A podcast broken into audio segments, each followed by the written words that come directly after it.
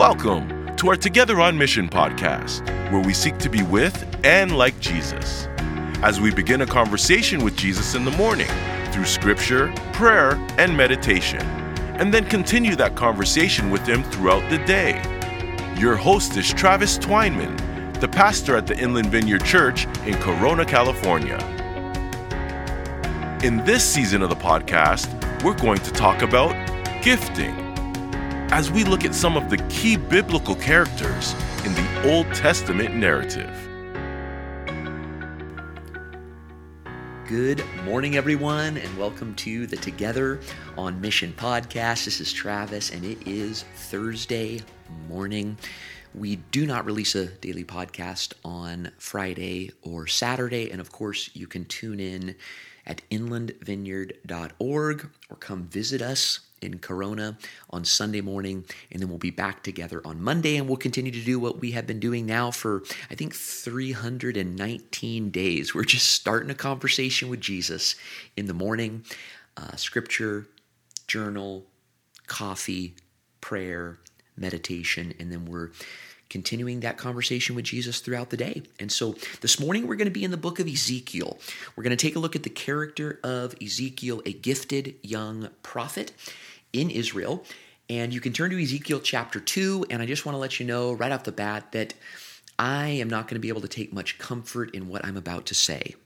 And so I'm pretty sure that you are not going to be able to take much comfort in what I'm about to say either. So, of course, why say it? Well, because this is how things are. And we need to recognize that this is how things often are.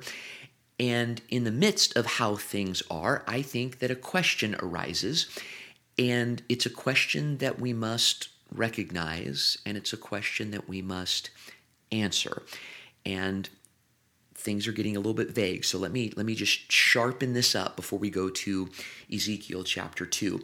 Sometimes, well, let me just say often we step out in our gifting, in our calling, and we don't see much fruit at all.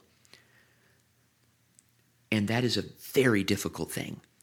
Sometimes we step forward and we we speak and we love and we put ourselves out there and things don't change.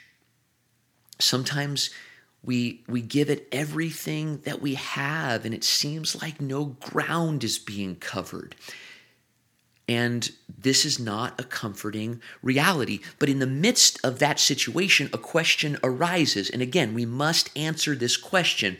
And I'm not going to ask the question quite yet. So let's just let's go back to the the no fruit idea of things just not working out. I mean, maybe it's maybe it's leadership or or coaching or parenting or or marriage or friendship or vocation or generosity.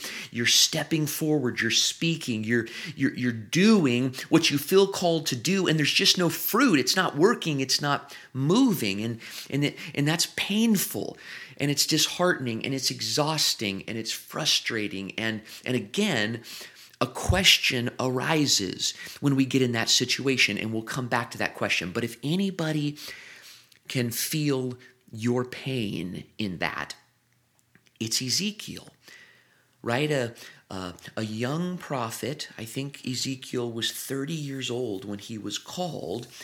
And we're in Ezekiel chapter 2, beginning in verse 6.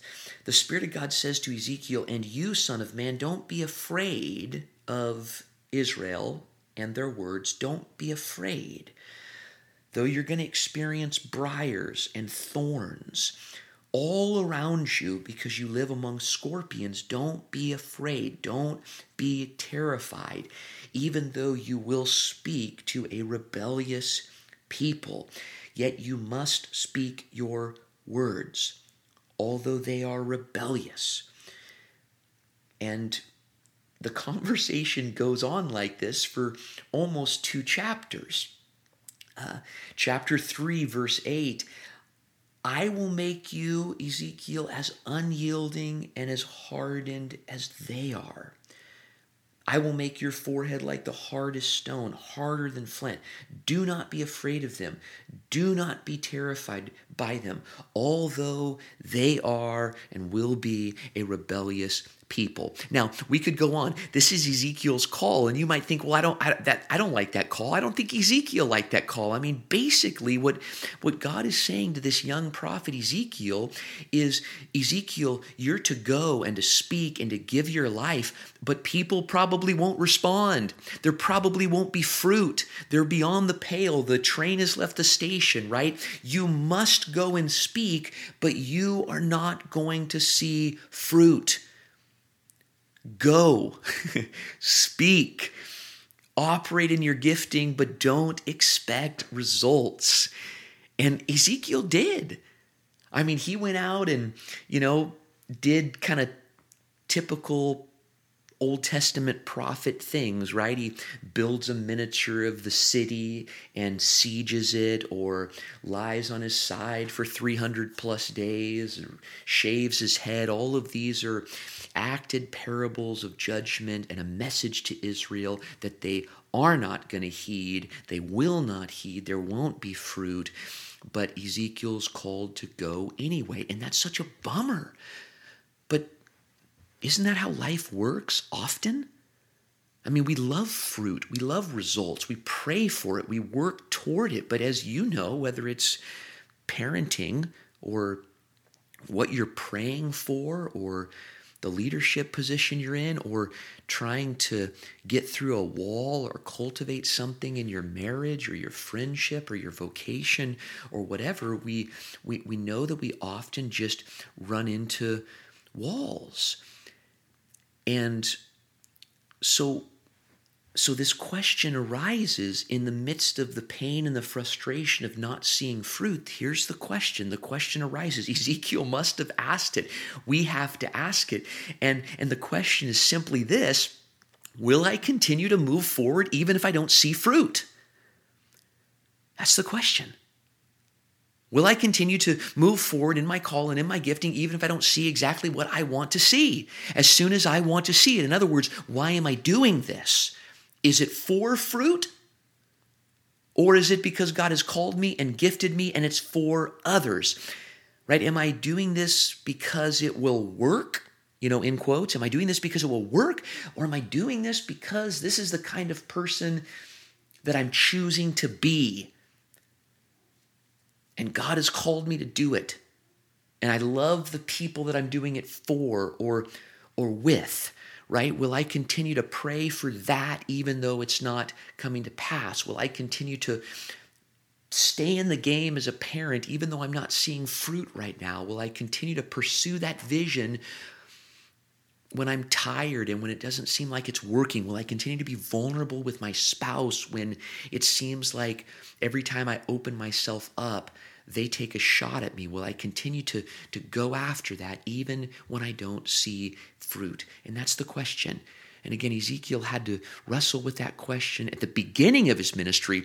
We we typically don't have to wrestle with that question until we we we go after something and then we run into a wall and we don't see fruit, and then that question presses in that very difficult season right? Am I going to continue even though it doesn't seem like it's working? Am I going to continue to be about my Father's business when I'm not seeing fruit? And again, I told you that this podcast would not bring a great deal of comfort, but we have to face this question because it's how life and ministry and parenting often is in our broken and our fallen world.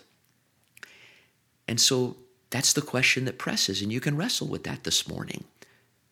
Some of us have given up because we haven't seen fruit. Maybe we've stopped putting ourselves out there, you know, and or stopped dreaming or stopped doing whatever it is uh, where it seems like we've run into a wall. And, and I guess I do want to end with something that is at least comforting to me. A mentor once told me, Travis, we often overestimate what God wants to do in the short term, but we underestimate what God wants to do in the long term. And, and when we, right, overestimate what God wants to do in the short term, whether it's parenting or leadership or whatever, then we get discouraged and we jump ship. But what's happening is God, in the short term, when it seems like there's no fruit, we're running into a wall, God, in the short term, is building the character in us so that we can handle what God wants to do long term. See, in the short term, Ezekiel did not see fruit, but God used his ministry and paved the way for Israel's return from exile right? And if Ezekiel had overestimated what God wanted to do in the short term, he would have quit, thrown in the towel, given up, and he would not have seen and experienced what God had in mind for Israel long term. So God will be faithful. And it's difficult when we don't see fruit. But what God is doing in the short term, whatever role you're in, is he is building the character that you will need to handle long term what he's going to do and what you have probably underestimated. And so Ezekiel put one foot in front of the other. He wasn't doing this for fruit, he was doing it because he was called by God and he loved Israel. So let's not do what we're doing for fruit. Let's do it because God has called us to do it and we love the people that we're doing it for and with. And we will talk on Monday. Thanks for listening to the Together on Mission podcast. We hope you are blessed and encouraged by it today. If you had any questions about the Inland Vineyard Church, our ministries, or our Sunday services, feel free to connect with us on social media platforms like Facebook and Instagram, or check out our website at inlandvineyard.org.